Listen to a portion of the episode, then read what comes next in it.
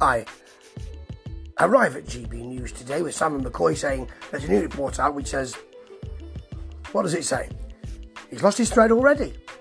Maybe he's thinking about leaving in the new year. And I understand, although I need to confirm this report, that there'll be no GB News at Christmas. Maybe Santa heard my wish. Not really, of course. I'd love to see it at Christmas, but why isn't it coming at Christmas? I need to investigate this. What a way to almost run a TV news channel, eh? You couldn't make it up. A new report says that the devolved nations should be given their own opportunity to create their own furlough schemes.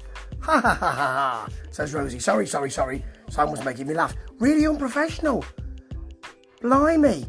They really both. I mean, maybe she's going as well, and she's got D Mob happy, but he certainly has.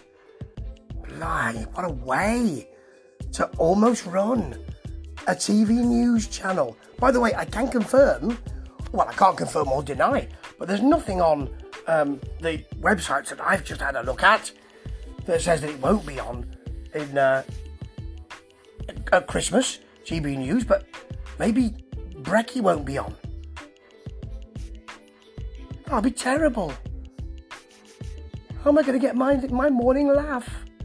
Oh no!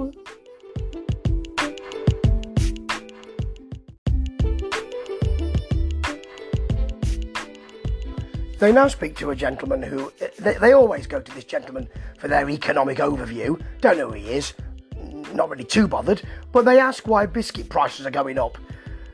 Well, because of the cost of chocolate, he says.